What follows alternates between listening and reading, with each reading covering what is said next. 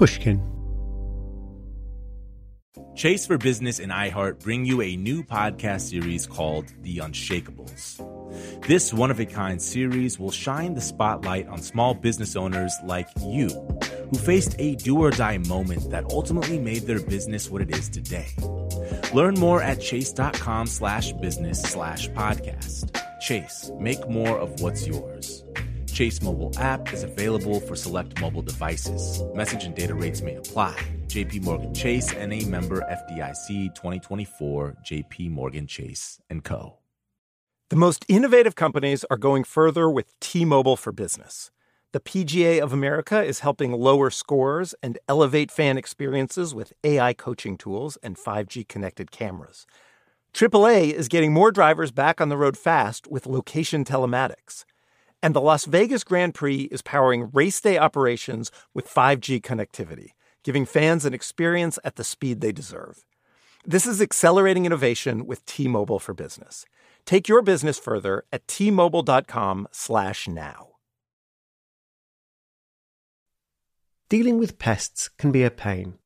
But relax, Terminix can help because when pests show up, so does Terminix. With over 95 years of experience, they have what it takes to take on any pest problem fast. If your home or business has pests, don't stress it, Terminix it. Visit Terminix.com to book your appointment online today. That's T E R M I N I X dot com. Hi, Tim Harford here with two pieces of news and a brand new mini cautionary tale for you. News headline number one We're back in the studio recording a new monster season of 14 episodes of Cautionary Tales. There will be wonderful actors, hilarious calamities, and tragic catastrophes. Cautionary Tales Season 2. Stay tuned. News headline number two I have a brand new book coming. If you're listening in the US or Canada, it's out early next year and it's called The Data Detective. It's never too early to pre order, so please consider doing that. But if you're listening anywhere else in the world, the book is out right now and it's called How to Make the World Add Up. On the surface, it's a book about statistics, but really, it's a book about how to think clearly about the world. And if you want to know what the book is really about, gather close. I'm Tim Harford, and this is a special mini episode of Cautionary Tales.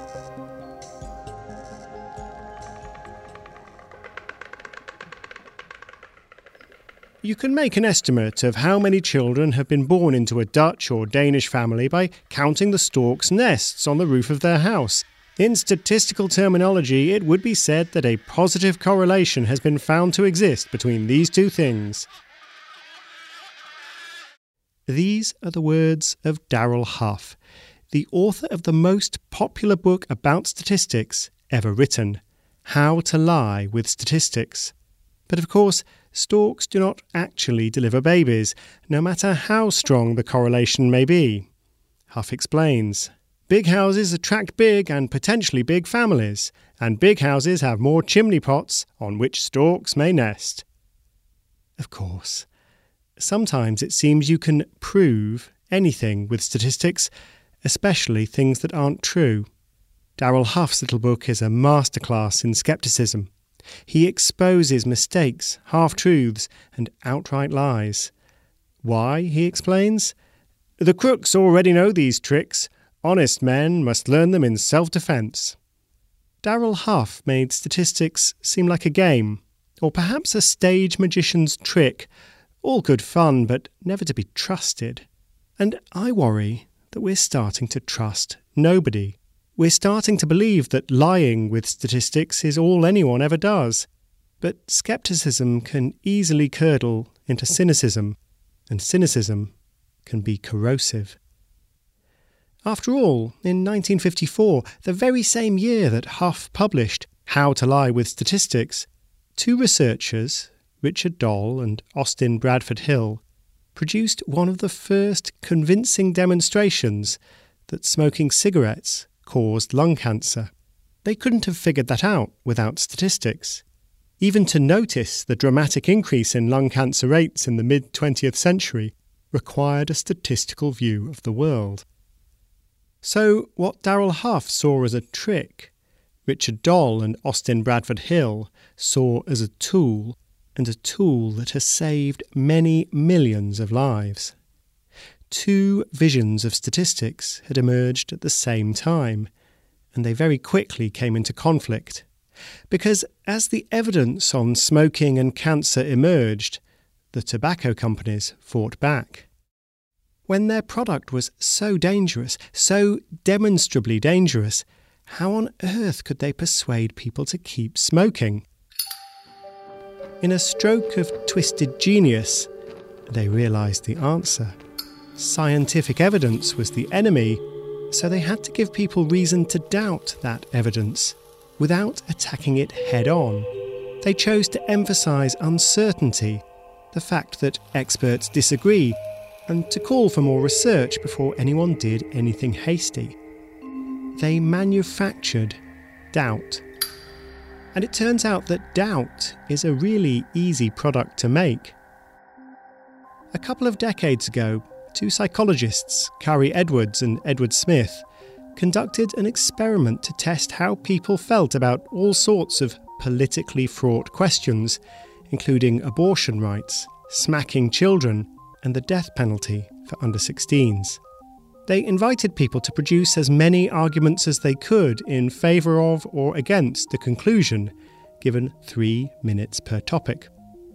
Of course, people found it easier to produce arguments that backed up what they already believed, Lots of researchers have found that. But more strikingly, Edwards and Smith found that disbelief seemed to flow more fluidly than belief.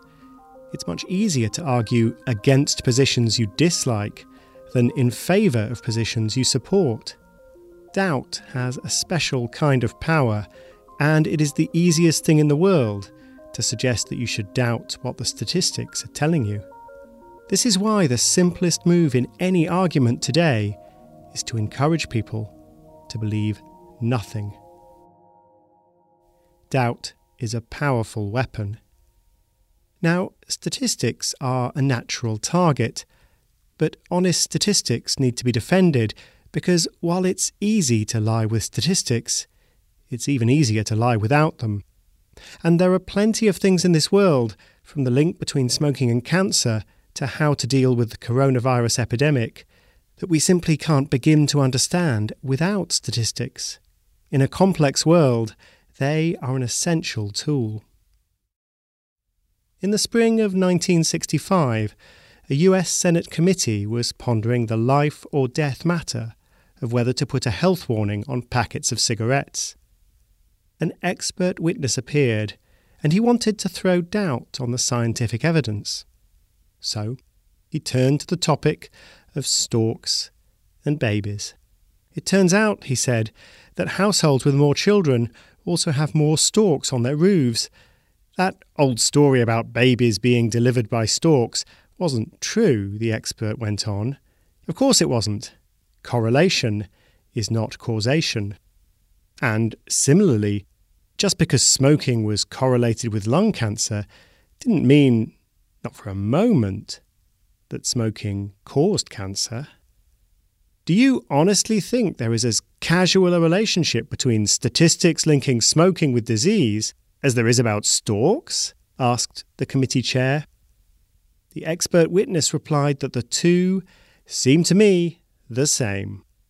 The witness's name was Darrell Huff.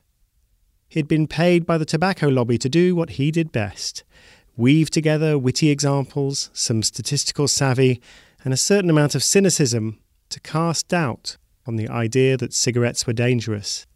He was even working on a sequel to his masterpiece, although it was never published. The sequel's name was How to Lie with Smoking Statistics. I understand that statistics can seem intimidating, and they are often used deceitfully but we mustn't give way to cynicism or feel helpless under the deluge of numbers. Understanding statistical claims doesn't require a deep technical background. If you're able to think, then you're able to think sensibly about statistical claims.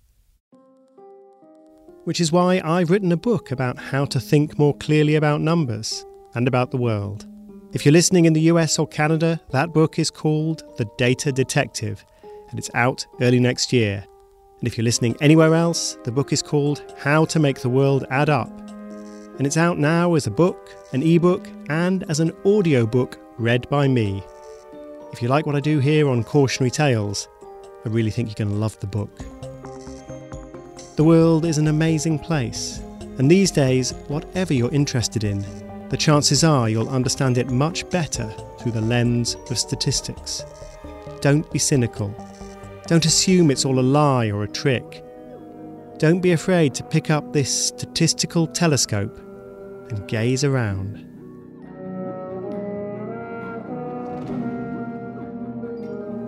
This mini episode of Cautionary Tales was written and read by me, Tim Harford. The producer was Ryan Dilley, and the music and sound design were by Pascal Wyse.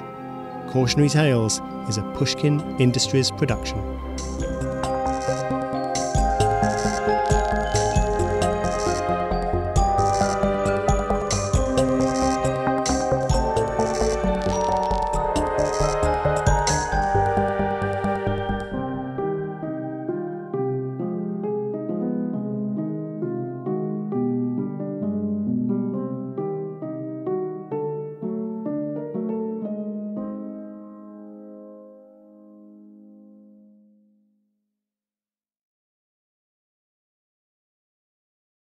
The tradition of breaking tradition continues with the return of the unconventional awards from T Mobile for Business at Mobile World Congress. This is an event that celebrates innovators whose bold actions took their industries to new places. If that sounds like you and you're a T Mobile for Business customer, enter today. If you win, you'll be publicly honored amongst some of the most influential leaders in industry, and me, I'll be there too. Enter now at tmobile.com slash unconventional awards. See you there. Dealing with pests can be a pain. But relax, Terminix can help because when pests show up, so does Terminix. With over 95 years of experience, they have what it takes to take on any pest problem fast. If your home or business has pests, don't stress it, Terminix it. Visit Terminix.com to book your appointment online today. That's T E R M I N I X dot com.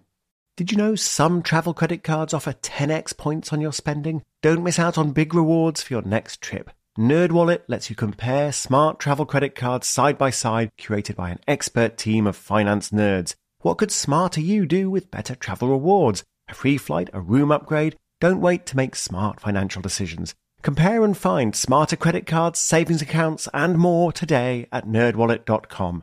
Reminder, credit is subject to lender approval and terms apply. NerdWallet, finance smarter.